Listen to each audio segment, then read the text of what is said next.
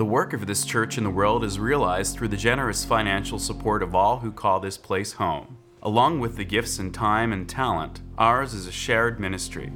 You have a role to play here. Church membership is open to all. For more information, go to uusf.org.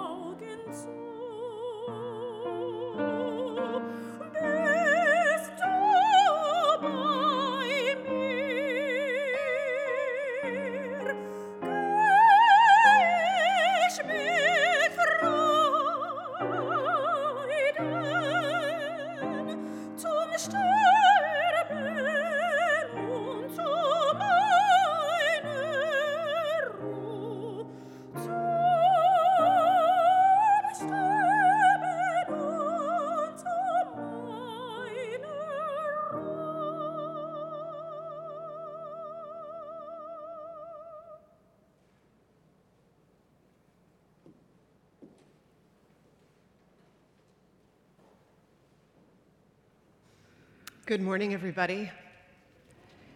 Well, since we had a baby born last week, and I said we're going to start to light what Sam rightly noted is a baby candle supporting the fecundity of San Francisco, we get to light a candle today.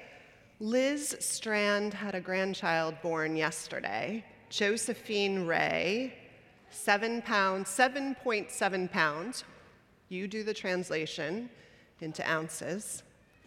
And the condition of lighting the candle was that at some point we get to see that baby in church. So you can help me hold her accountable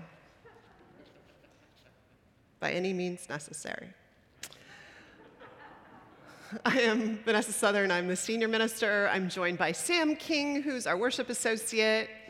Big thanks to our AV team. Is that Shuli up in the, Eric and Shuli? Good. And Jonathan Silk. Joe Chapeau is on chat. If for folks who are joining us on live stream, welcome, and you can get your questions answered. Just to remind folks, those of us speaking and singing without masks, we have taken an antigen test this morning. We had some news this week that the city is lightening up its um, rules. We're being careful here, so thank you all for wearing masks to make sure everybody who's here is safe and feels safe. Some Sundays it feels particularly appropriate to begin with a land acknowledgement, and I do that in conversation with myself and um, what I've heard, which is that some Native communities don't believe that folks in churches and other organizations should do land acknowledgements unless they are in a relationship with the local community. We actually have been taking offerings for the Sogorea Te' Land Trust. We'll take one in the first Sunday in March, um, as we have um, multiple times in the last couple years to help rematriate, as they call it, land back into the Ohlone um, nation. So um, we don't have the relationship I'd hope, but I feel like today it, it feels important to do this. And the land acknowledgement that I'm using today, that I'm reading from, is one that we used in the Interfaith Thanksgiving service. Andy Galvin, who is a member of the Ohlone Nation and also who I serve on the board of the Interfaith Council with, um, these are words that he helped us craft. So this morning, President's Weekend in particular, it feels important. So we acknowledge that we are on the unceded ancestral homeland of the Ramaytush Ohlone, who are the original inhabitants of the San Francisco Peninsula. As the indigenous stewards of this land and in accordance with their traditions, the Ramaytush Ohlone have never ceded, lost, or forgotten their responsibilities as caretakers of this place, as well as for all peoples who reside in their traditional territory. As guests, we recognize that we benefit from living and working on their traditional homeland. We wish to pay our respects by acknowledging the ancestors, the elders, and relatives of the Ramaytush community, and by affirming their sovereign rights as First Peoples. So, welcome everyone to worship. I gave you back your candle. If you will join me in saying the words of our chalice lighting, they're in your order of service. Let's say them together as we begin our worship. Oh, no, I'm not done with our special welcome. It is so good. Well, Bill Gans, thank you for starting us off today. And our special guest, Shawnette Solker, is here today singing for us. And we just heard a piece of her extraordinary voice. And we're really so excited to have you here, so welcome. And Mark Sumner, thank you for making all of this happen, bringing beauty in, which heals the soul and uplifts the spirit. And so we say the words of our chalice lighting. We light this chalice for the light of truth, the warmth of love, and the fire of commitment. We light this symbol of our faith as we gather together. So, if you can find a teal hymnal somewhere in front of you, we took a survey today and we have, we, some have walked as part of the unofficial song, what is that called? When you, evangelism of this congregation. So, we know as of this morning we're 37 short. So, we're going to be doing um, a hymn drive. You can dedicate one. So, if you don't have one right near you, go borrow one from somewhere nearby and Mark will lead us in our first hymn. You may rise as you're able in body, spirit,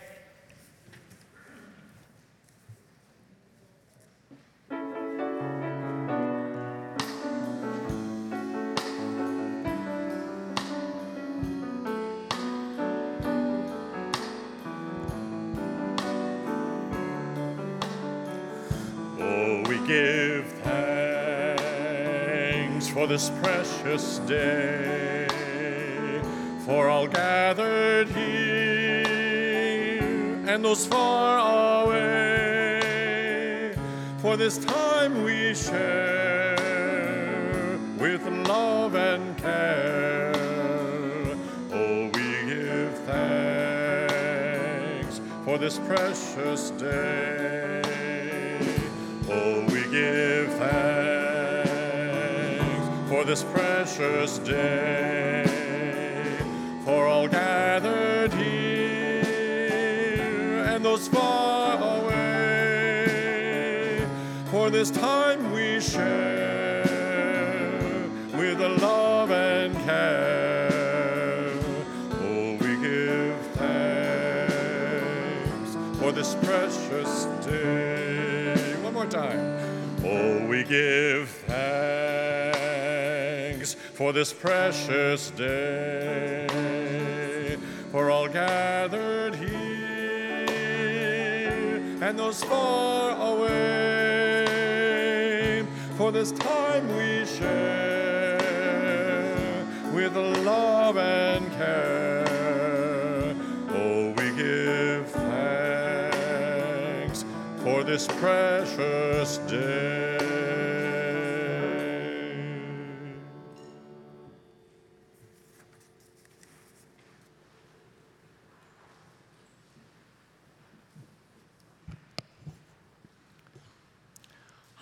I'm Sam King, your worship associate for today.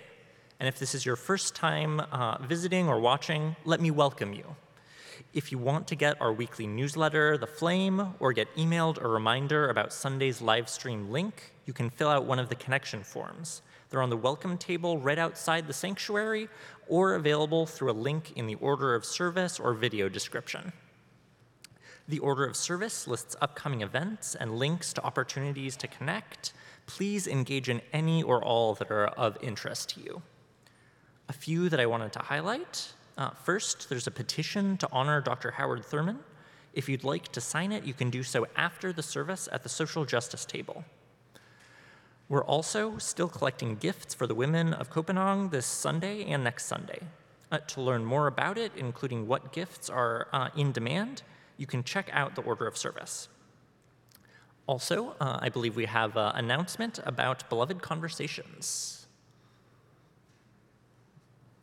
From Grandma Strand.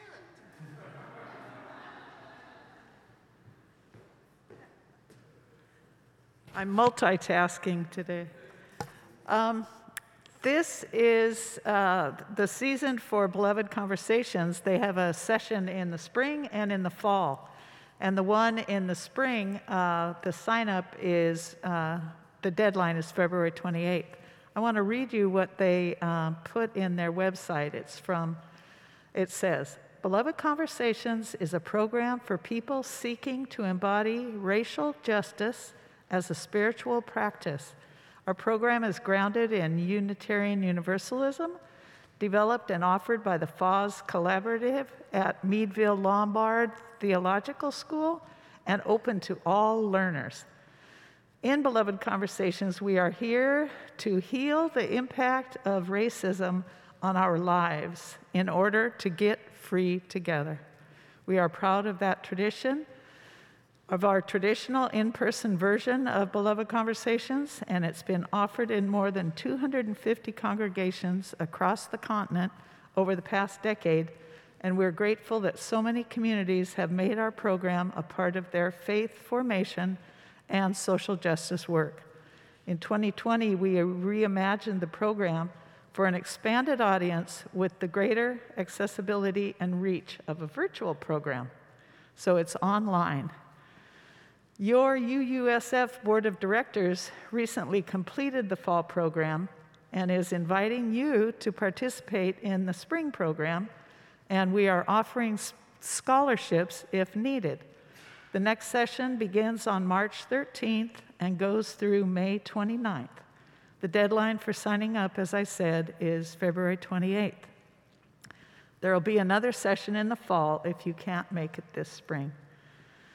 It's an engaging mixed media program with readings, videos, music, and commentary by specially trained, diverse ministerial staff and others from the UUA. Please contact me in the coffee hour after the service or at uh, my email or the Board of Trustees at uusf.org email to get more information.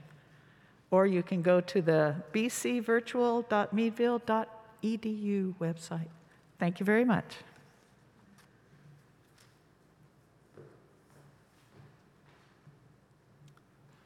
Thank you for that important announcement. Uh, and uh, now greet one another, uh, after which we'll sing our uh, covenant, uh, we'll say our covenant and sing our doxology. Uh, let's greet each other.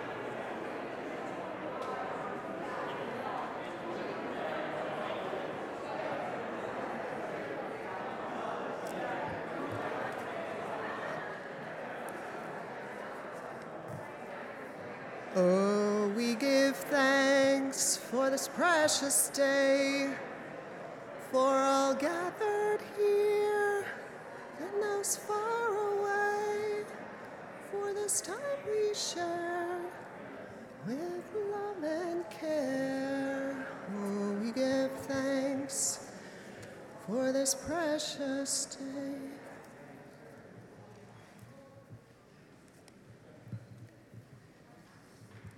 We have good weather today, so we have lots of space, beautiful space outdoors for us all to spend time together. Um, after service, I hope if you can stay, you will. Let's say our unison covenant together. The words are printed in your order of service, and then we'll sing our doxology. The covenant are some of the promises that we say that bind us together in this community.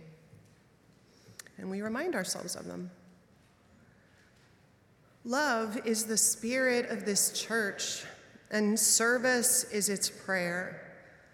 This is our great covenant to dwell together in peace, to seek the truth in freedom, and to help one another.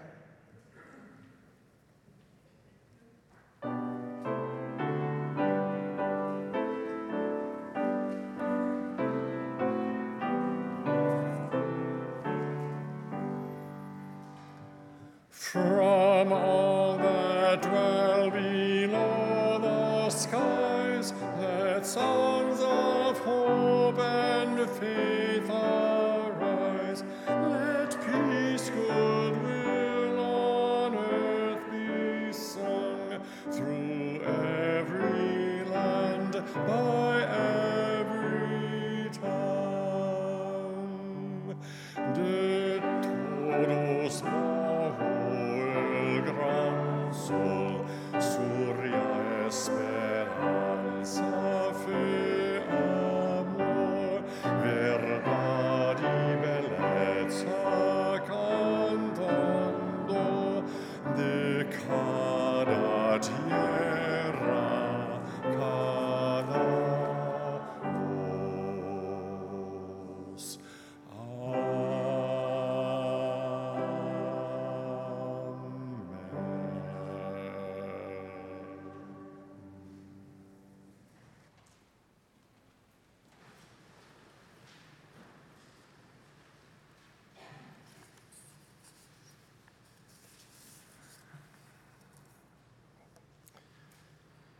Our emotions are complicated and chaotic, but they aren't supposed to be, right?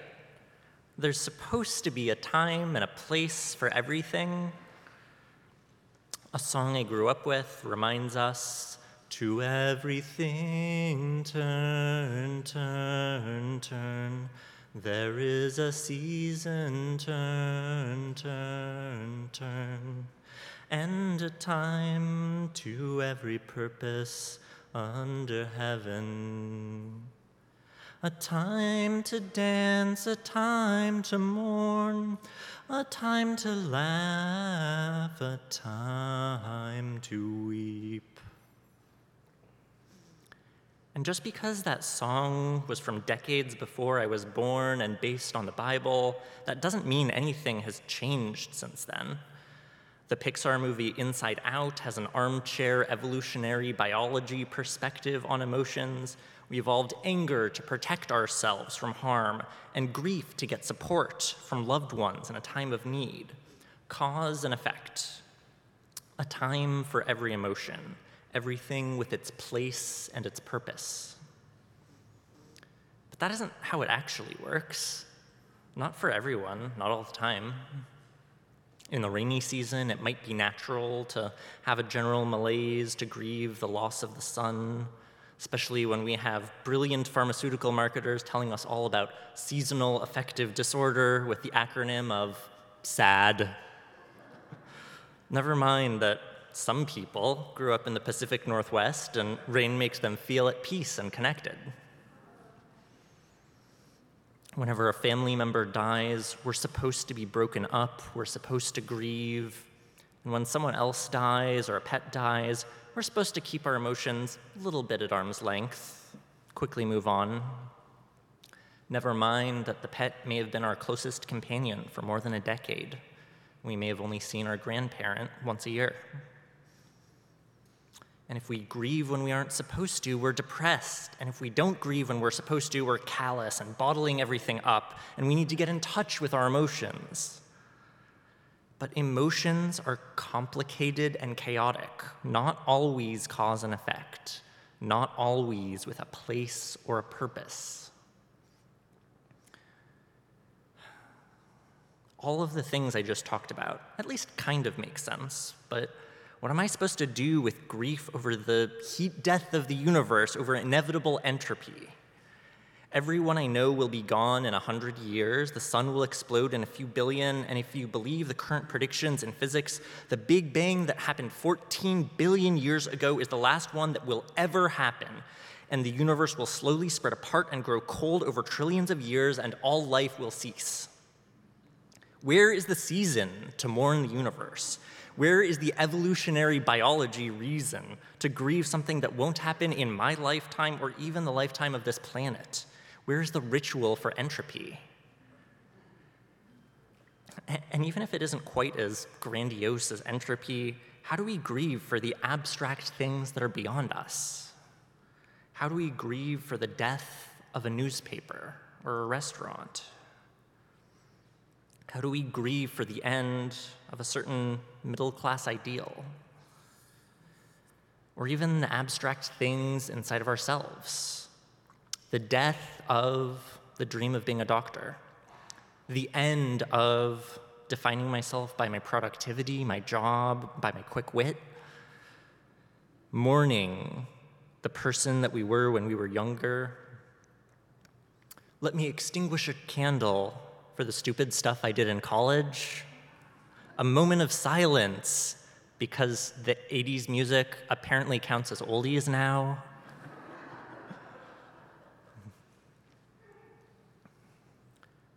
Many of you know that my mom died when I was young, and in the past I gave a reflection about my grief at that time, about how it upended my whole world. And in the middle of the pandemic, I saw a therapist for a bit. Nothing too severe, just general anxiety about the world and my place in it that so many of us were feeling at that time.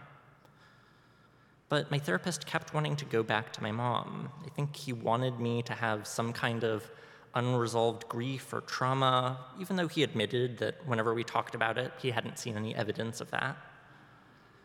But his response was normal and natural too, because when someone really close to you dies, you're supposed to grieve forever.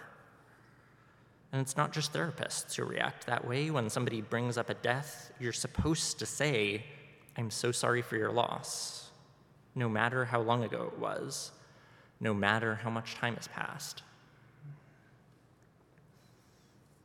I think that's one of the reasons why mental health can be so difficult to talk about.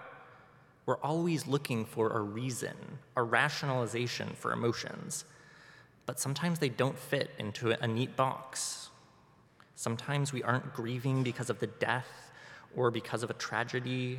Sometimes there isn't unresolved trauma. Sometimes there isn't a cause or effect. Sometimes there is no season. Sometimes there is no place or purpose for our grief. Sometimes we simply grieve.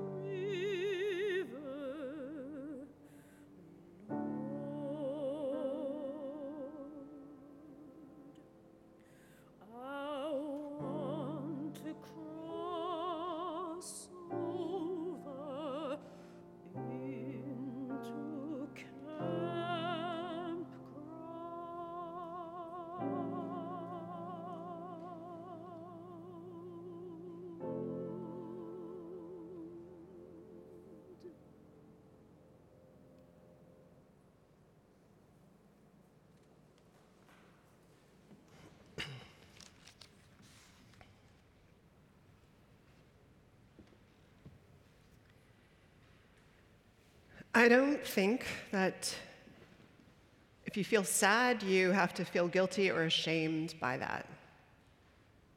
That you have to put on a brave face or you have to get over it, or carpe diem. I actually think to really feel joy, you have to know and be in touch with pain. I think to really rejoice in health, you have to have experienced some illness. To really love, you have to put yourself immediate, immediately in relationship to the most painful kind of vulnerability in the world. To grieve, to grieve, my friends, is only possible if we have loved and cherished the wonder, the beauty, the cherishedness of the thing, the person, the place that we grieve. I actually think even fear or worry might actually be grief in disguise. When I worry about whether my daughter, who is away for the first time, whether she's happy, whether she's safe, whether she feels loved, what I actually think I'm feeling is the grief that she is in a world that I cannot control. Full hearted people, and I think that's what we want to be, are people who are alive to the fullness of life. And that includes and necessitates that we know are in, are in touch with our grief. So I wanted to have a space in our time of prayer and meditation to name what we feel grief about. And I want to leave that very open. If it's important for you to name it so that other people can hear it, I have a microphone. If you just want to light your candle, and I invite you to light a candle, if you just want to light your candle and whisper it so that it's in the universe, but it's just you and the universe in conversation, do that. And if you want to light a candle or sit where you're sitting and quietly hold it and name it. But as each candle is lit, I'm going to lead us in saying, We hold this grief, so you need not hold it alone. I know some of you already lit candles. You're welcome to light another. You're welcome to come speak your grief if you want to speak it for into the shared community. But I invite you all to come forward and then we'll say some words of prayer over the moment.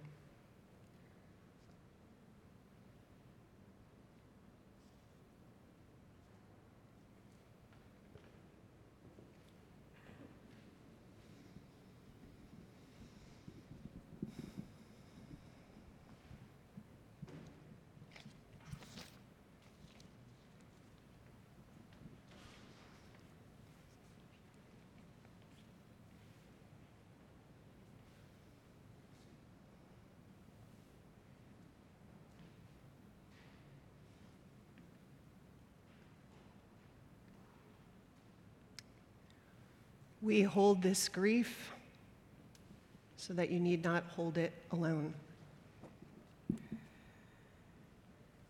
I am so tired all the time to be a single mom. And it's hard. And I'll do it, but it's hard. Mm.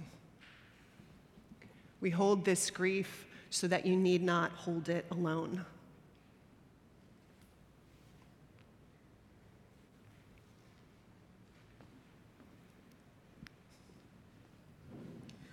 A cabin in the woods that we built when our kids were little must now suddenly be sold. We hold this grief so that you need not hold it alone. My cousin's death in Minnesota last week. We hold this grief so that you need not hold it alone.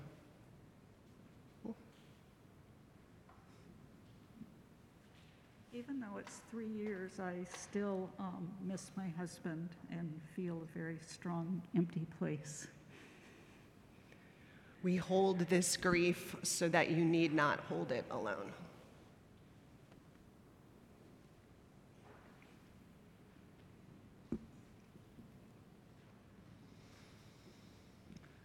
We hold this grief so that you need not hold it alone.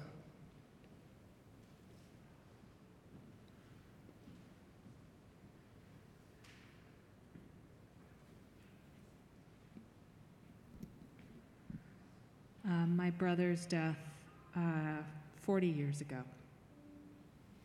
We hold this grief so that you need not hold it alone.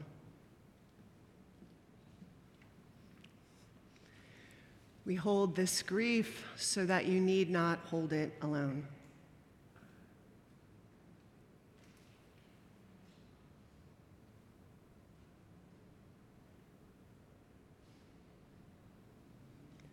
We hold this grief so that you need not hold it alone.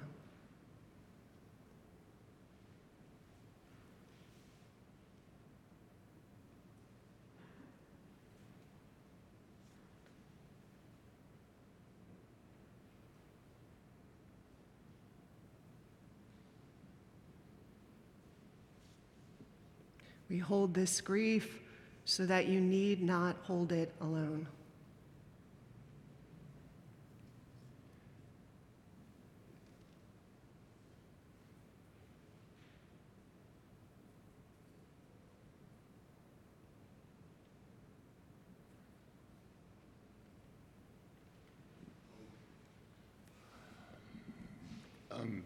For our lost sense of common humanity.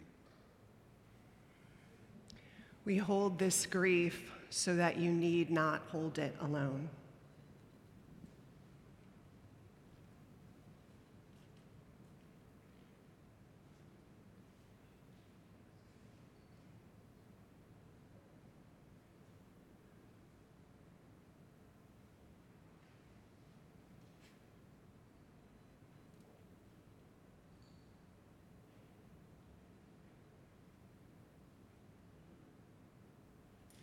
We hold this grief so that you need not hold it alone.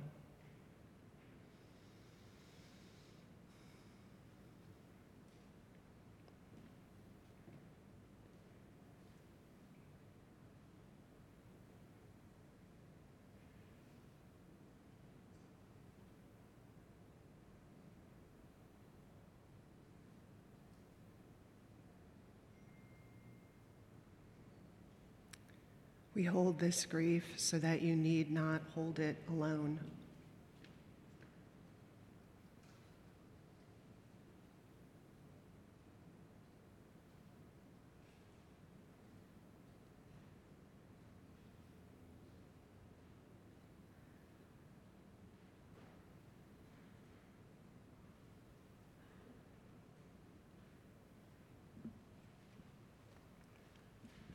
For those beloved members of our community who are unable to be with us here today because of physical challenges and emotional challenges. We hold this grief so that you need not hold it alone.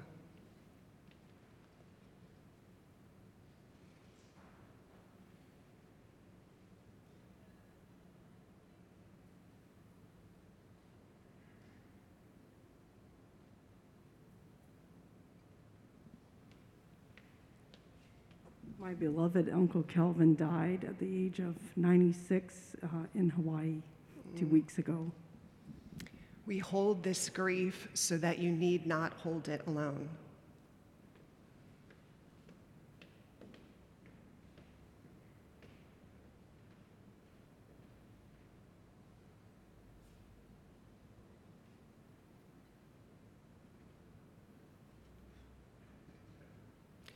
We hold this grief so that you need not hold it alone.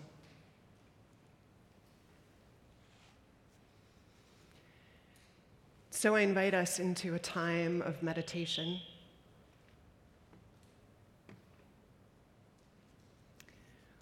Spirit of all our ancestors, of all of life, you who knew loss and heartbreak, setback and fear, worry and loneliness, all that grieves the human heart as we know it. Cruelty and injustice, abandonment, and all that breaks the human heart as we know it.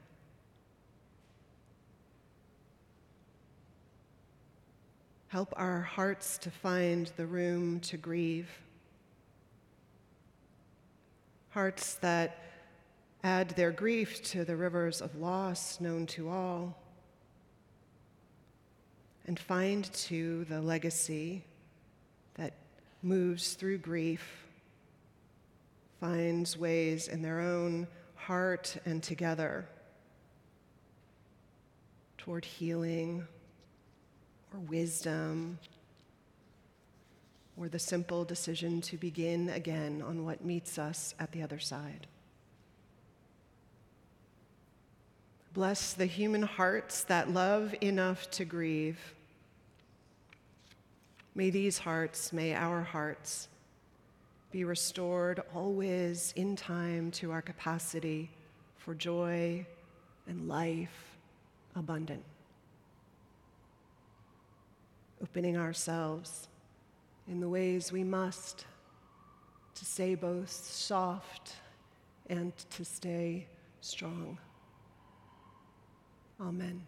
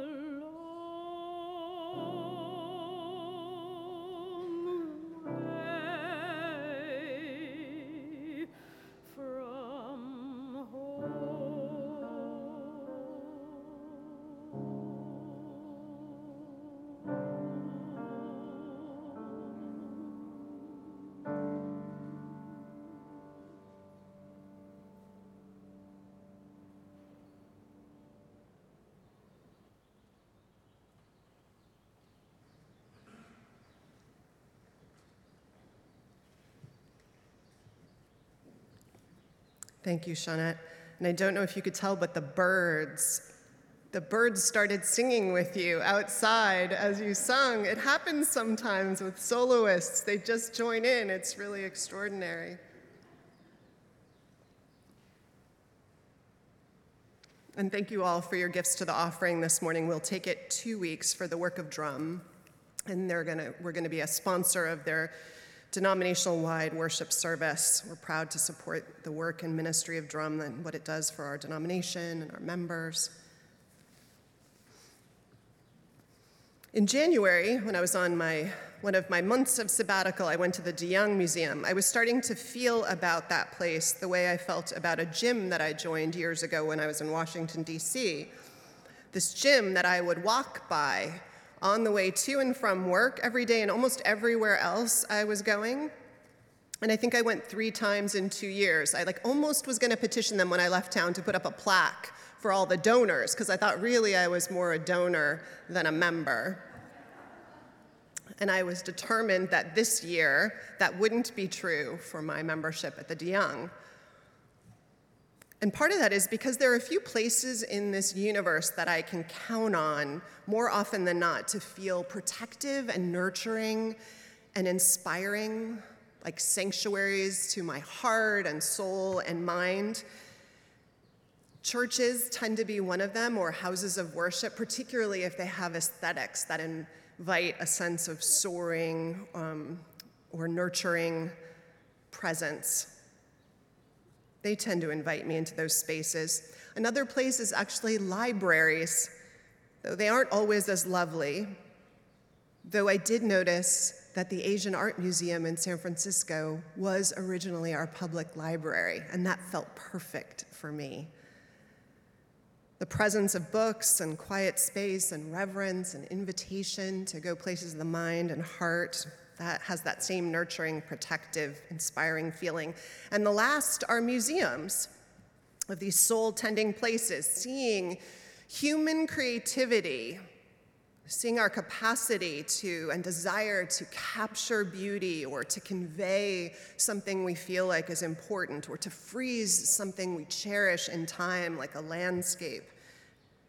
It's an antidote to so much for me and also a thoughtful museum that uses its power to take your eye and your mind and your heart somewhere that's bigger than just aesthetics.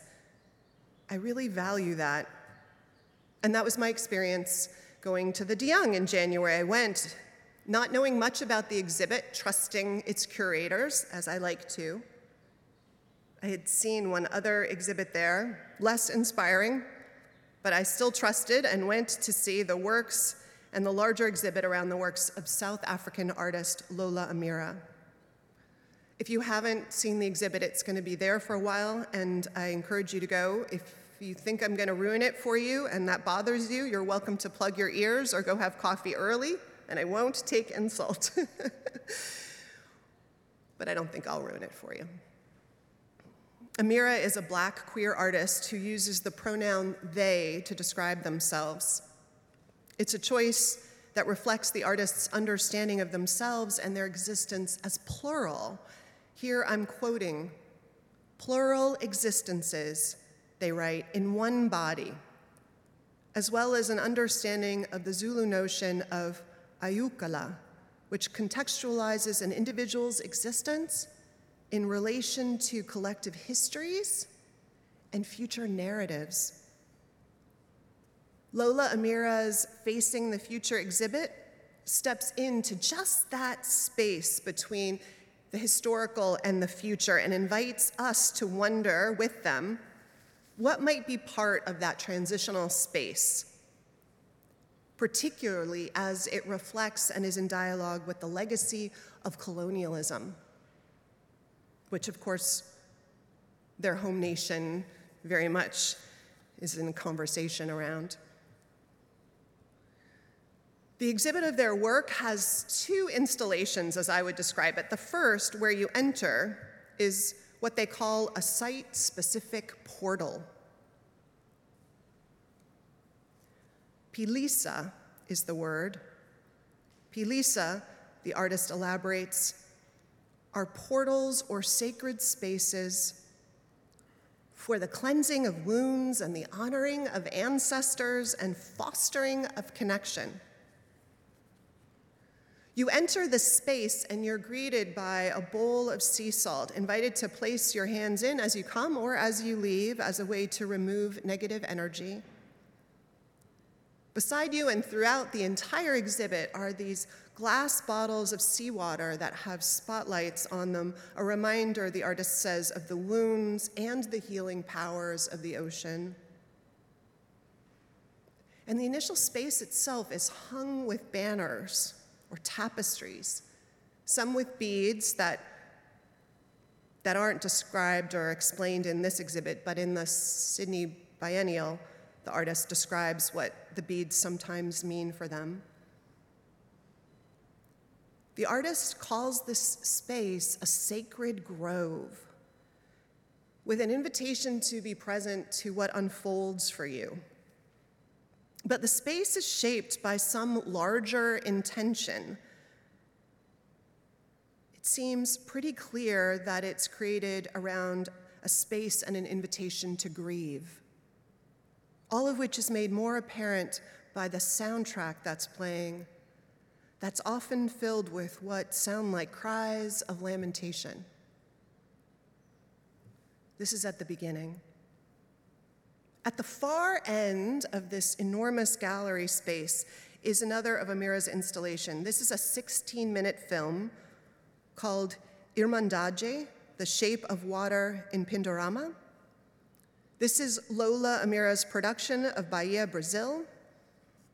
The film documents the artist's journey through the city, walking the shores of the ocean, standing in a rainforest, or overlooking the expanse of landscape at one point, and toward the end, sitting in a circle of older women in a ritual of sharing that we can't hear, but we can watch and imagine the content of. The description of the film says it's Amira's contemplating the wounds of the ocean, of the land, of the descendants of enslaved Africans, while offering gestures toward healing. So we see a theme, intentional and part of the construct. But what's also important in this exhibit is what lies between the two installations which is this huge room filled with pieces of the museum's permanent collection of sacred and ritual masks from Africa, of the stools on which chiefs sat, of instruments sculpted for making sacred music, of decorative statues of gods and sacred figures, of containers for holding an ancestor's ashes, all from dozens of African communities Yoruba and Ijo people of Nigeria, Grebo and Sapo people of Liberia, Dogon, Dogon in Mali, and the Makonde of Mozambique, just to name a few. You walk through and in between this array of sacred objects, of cultural ritual objects, and, and I, I challenge you not to be overwhelmed by the extraordinary diversity and rich beauty and life they speak of, of all of these communities, just these objects, just a piece of representational art and ritual object. And you probably wonder, as you do, right after you're bowled over by how extraordinary each one is, by wondering how they came to be in a museum, ritual religious objects behind glass, tens of thousands of miles away. And right after that question, the question of all that colonialism took. Lhola Amira, the artist, in their exhibit about what is between past and present, what we do in that liminal space that asks us how we mourn, how we take stock of the beauty, but also the loss and the wounds of colonialism, how it is we heal, raises all of those questions as we walk through the exhibit without any comment from them on this piece of the exhibit. The theme, one of the themes that you can't help but take away, as is intended, is that theme of grieving. You're left sitting with this theme of grief. It's one that I think is coming up a lot lately as we dive into our eighth principle work. And there are so many layers to the grief that comes up in this conversation and work together here and in our world. And I don't think we're anywhere near understanding the layers of grief. Edgar Villanueva, an expert on social justice philanthropy and a member of the Lumbee tribe, who is also author of a book that is called Decolonizing Wealth, talks in his book about some of this grief, describes some of it. He writes, describing just some of it, we, speaking himself as a Native American, we who were colonized have to grieve for the people, the cultures, and the land that were forcibly taken from us. We have to mourn the suffering of our ancestors who were cheated, annihilated, humiliated, raped, we have to grieve for hundreds of years of being disrespected, displaced, and dispossessed. We have to grieve for our children who embody the trauma of history and now have the decks stacked against them as they face the future. Those who embody what he calls the colonizer's virus, which is this internalized urge to divide and control and exploit, he says, they must grieve too. Grieve the fear, anxiety, and mistrust that characterizes a member of the 1%, the survival mechanisms that they must adopt, which include staying walled off, physically and emotionally disconnected, and well medicated. White people have to grieve the guilt that accompanies whiteness grapple with the messiness of privilege, you have to come and collect your people, he writes. Settlers and their descendants have to grieve the lives of their ancestors. The culture that made their acts of domination and exploitation even imaginable, possible, and acceptable. People who are enslaved, who are claimed as slaves, brought here and their ancestor and their descendants have a grief that's analogous in many ways to Villanueva's description of those who colonized, who were colonized, I should say. With its own unique legacy and wounds, leaders today if, of every community in this city who are marginalized, part of the Interfaith Council, you hear these stories all the time, both of incredible work and leadership and beautiful accomplishments as part of this city, but also the stories of woundedness, the grief from those. As we do the work of naming and making space for reckoning what has been, with what has been wrought on these shores, and by those from these shores who arrived later but what comes up in this honest reckoning is, of course, grief. It's also often anger and rage, but I don't know about you. If I interrogate my anger and rage, it's often more an, an energized form of sadness that refuses to sit with the sometimes powerless feeling of sadness but claim agency.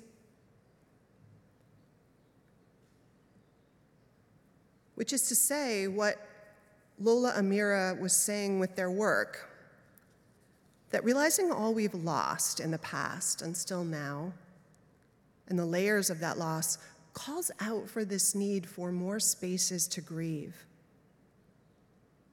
Villanueva quotes the Curandera, um, Kuranda historian, Kurandara, I think my historian Aurora Levins Morales in her book Medicine Stories, who says, Ours is a society that does not do grief well or easily. And what is required to face trauma is the ability to mourn fully and deeply all that has been taken from us. But mourning is painful and we resist giving way to it. Villanueva agrees. He's well known for his seven steps to healing of the legacy of colonialism. The first that he names, the one before the other six, before apologize, before listen to those who have been hurt for how to fix the brokenness, before relate and learn to respect each other, before represent differently who is at the power to make decisions, before invest financially in our values, before do the work of repair and reparation, before all of them, the first step, he says, is grieve. Grieve. And on weekends like this one, when we can't help but look back a little to our own national founding story in the United States, given what we're naming, all the violence and grief increasingly looks as much woven into the foundation of the country as the words and deeds of the presidents who get named on a weekend like this one. As we rewrite and retell a fuller, more truthful story of our nation's founding, a big question then that I'm sitting with is how do we make room for the grieving?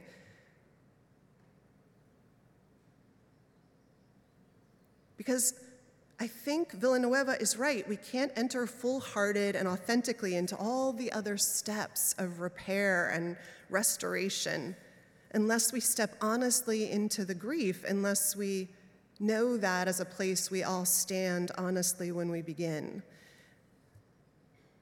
while we look back, as we begin to look forward.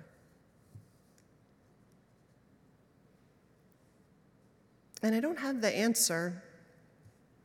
I imagine we start this work making spaces and giving permission for our own personal and shared feelings of grief, the way we did this morning, even if we don't know where they come from. We give permission to others to sit with theirs without any toxic positivity. And I think it's about trusting that if we honor the grief, that we're not going to stay mired in it. And as proof of that, I would offer up something you've probably all experienced almost any family funeral. Anyone that started out with heavy grief, anyone that we have hosted in this community, and we've hosted one in each of the last three weeks, once there's the sharing and the naming, and families have gathered both in the service but also together in other venues, a little more broken open, maybe to say things that they have not said before, they always end up, or so often end up, we so often end up in places of laughter and healing and that strange sense that a funeral can have more joy in it and more renewed connection and love than any wedding. Because I think funerals offer this container and space and permission to grieve, and all that opens up for us and among us. So we need, as Lhola Amira created, those portals, those sacred spaces for the cleansing of wounds and the honoring of ancestors and the fostering of connection. In that place between the past and the future that we always stand. So may we make such spaces in our individual lives and in our nation's life and be liberated when we do so. May we become, through such courageous acts of hearts determined to stay soft and strong, may we become a nation that lifts every voice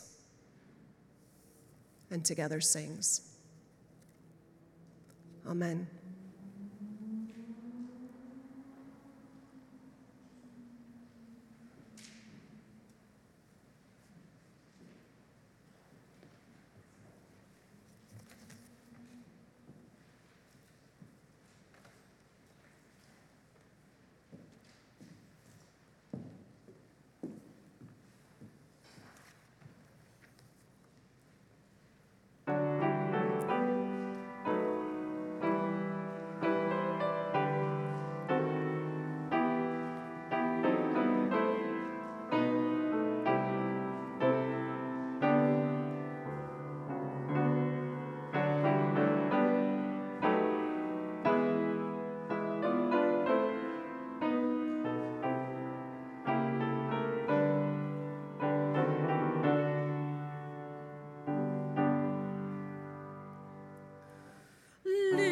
Every voice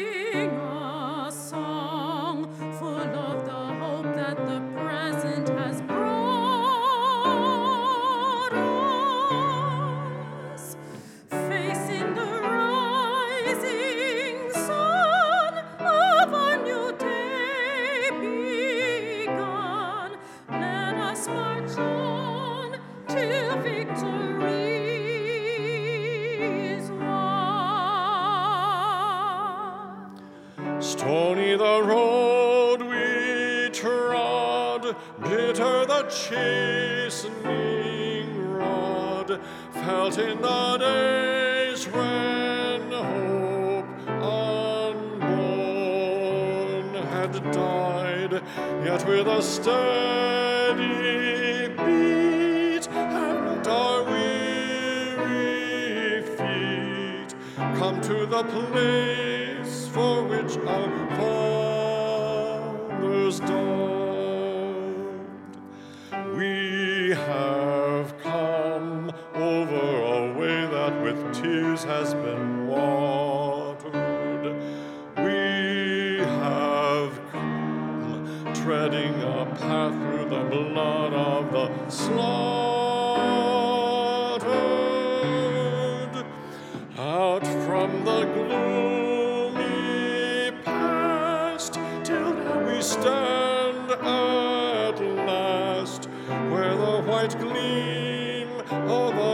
a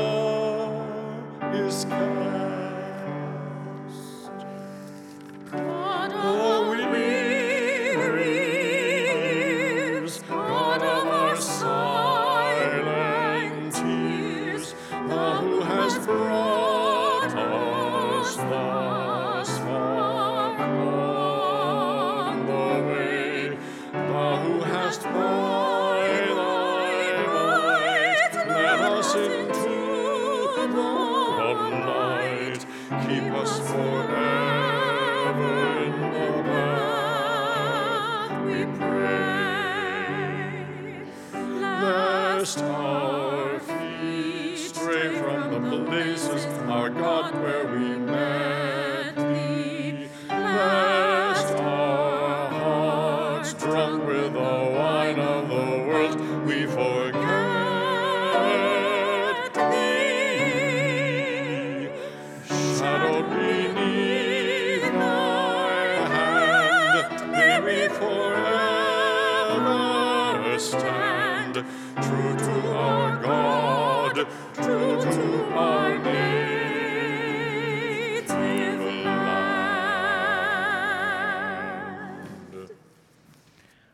invite you to put down your hymnals. You may hold hands, you may hold out your hands in a gesture of offering yourself to the world and receiving what blessings it offers you, whatever will send you out into this day. And now, in our comings and our goings, may the light of love shine upon us out from within us, be gracious unto us, and grant us peace. For this is the day we are given. Let us rejoice and be glad in it. Amen. Amen.